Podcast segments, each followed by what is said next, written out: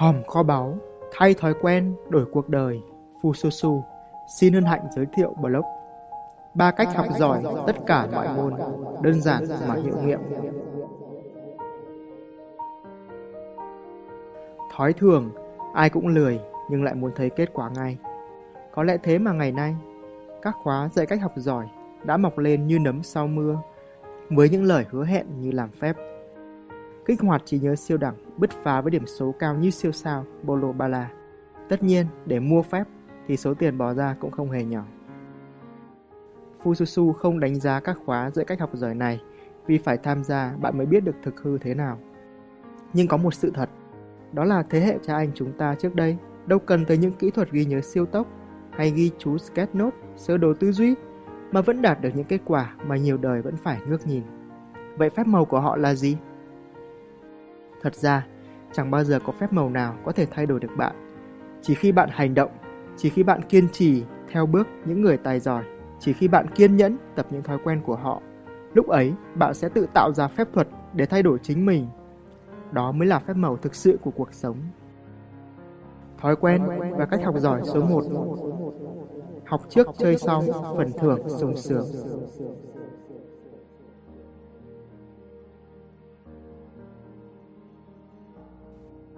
Thời cha anh chúng ta, cách giải trí sau những giờ học căng thẳng là đá cầu bắn bi trốn tìm, những trò chơi thể thao lành mạnh. Điều đặc biệt là họ chỉ có thể làm nó trong giờ giải lao, sau khi học. Cách học trước chơi sau này rất tự nhiên, nó tạo ra một phần thưởng sung sướng cho hành động học. Học xong rồi, được chơi, sướng quá. Nhờ thế mà động lực học cũng luôn được duy trì. Ngày nay, với một chiếc smartphone trong tay, không khó để xem một clip giải trí trước khi giờ học bắt đầu, thậm chí lén chơi game trong giờ học. Khi bạn lựa chọn chơi trước học sau như vậy, một số bạn còn cứ chơi không thèm học, thì không những là mất đi tác dụng quan trọng của việc giải trí, mà còn tạo ra cảm xúc đau khổ liên quan tới việc học. Cứ nghĩ tới việc học là Ôi, đang chơi sướng, lại phải học rồi. Hãy nhớ, chơi trước khổ sau, học trước sướng sau. Bạn có thể học 10 phút, chơi 1 phút. Bạn có thể học 25 phút, chơi 5 phút. Bạn có thể học 45 phút, chơi 15 phút. Nhưng hãy nhớ, cách học giỏi là luôn phải học trước khi chơi.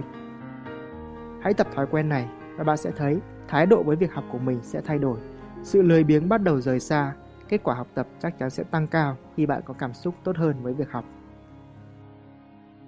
Thói quen và cách học giỏi số 2 Học trước khi quên, không bao giờ quên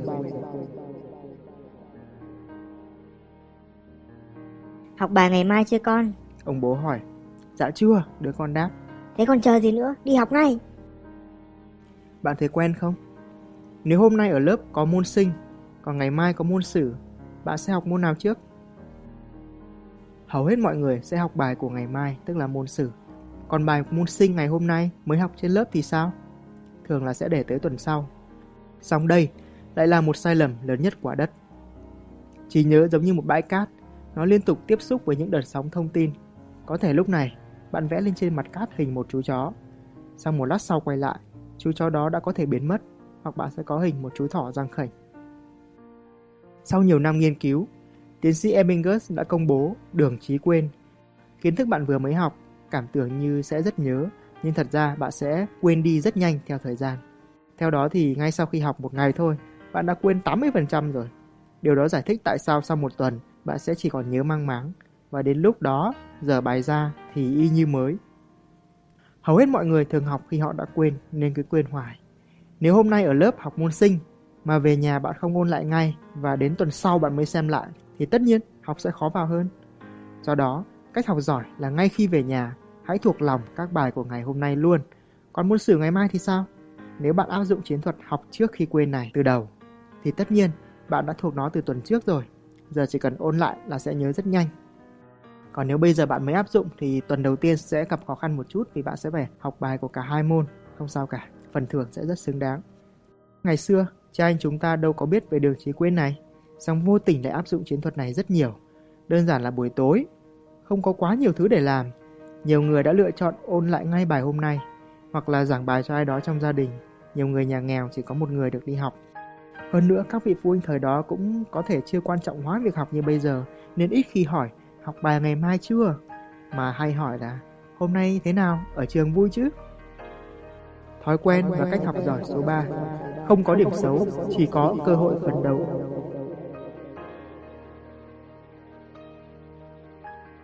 Khi bị điểm xấu, bạn sẽ làm gì? Tôi đã hỏi rất nhiều học sinh câu này.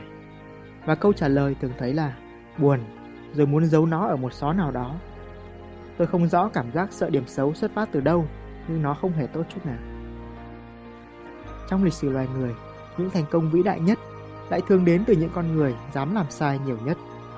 Điển hình là Edison với hàng ngàn lần thất bại để tìm ra tây tóc bóng đèn. Rồi anh em nhà Wright với biết bao nhiêu lần bay lên rơi xuống.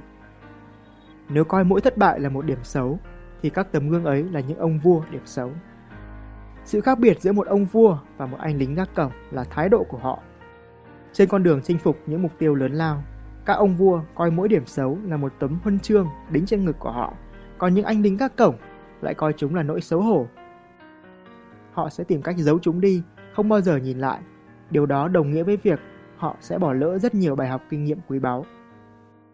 Khi bị điểm xấu, hãy cư xử như một vị vua. Hãy tự hào nhìn vào bài kiểm tra của bạn, tìm cách sửa chữa những lỗi mình đã mắc. Có thể bạn chưa nghĩ đến điều này, nhưng cách học giỏi là hãy làm lại bài kiểm tra bị điểm xấu cho thật hoàn hảo, rồi tự tay chấm điểm 10 vào đó. Đảm bảo bạn sẽ tiến bộ nhanh chóng gấp 10 lần so với việc giấu điểm xấu đó vào một xó và không bao giờ sờ mó tới nó nữa. Tóm lại, cách học giỏi thật đơn giản. một Học trước, chơi sau, phần thưởng sung sướng. 2. Học trước khi quên, không bao giờ quên. 3. Không có điểm xấu, chỉ có cơ hội phấn đấu. Đó là ba cách học giỏi đơn giản nhất, nhưng lại là ba thói quen mạnh mẽ nhất, giúp bạn có những kết quả khác biệt trong kỳ học tới. Chúc bạn thành công và ngày càng học giỏi hơn. Tái bút Nói chung, học hành, làm việc, đưa ra những lựa chọn, dù bạn làm gì thì cũng phải dùng tới não. Thượng đế ban cho chúng ta bộ não có tiềm năng tương đương như nhau và chắc là ngài quên gửi hướng dẫn sử dụng nên nhiều người chưa tối ưu được bộ não của mình. Và nếu như bạn biết cách sử dụng bộ não, bạn sẽ thành công trong mọi lĩnh vực, không chỉ là việc học. Đó là lý do tôi đã cho ra đời cuốn sách Những con số ảo thật đánh thức phù thủy trí nhớ trong bạn. Và nếu một người trí nhớ cũng cá vàng như tôi có thể nhớ được một dãy dài 512 số, giải quyết những tập đề cương dày cộp, đạt 28 trên 30 điểm khi thi đại học, thì không có gì là bạn không thể làm được. Tất cả những gì bạn cần là chìa khóa để giải phóng sức mạnh não bộ. Bạn có thể gõ từ khóa đánh thức phù thủy trí nhớ trên Google hoặc Tiki để tìm hiểu về sách. Một lần nữa, cảm ơn bạn. Mong tin tốt lành, phù su su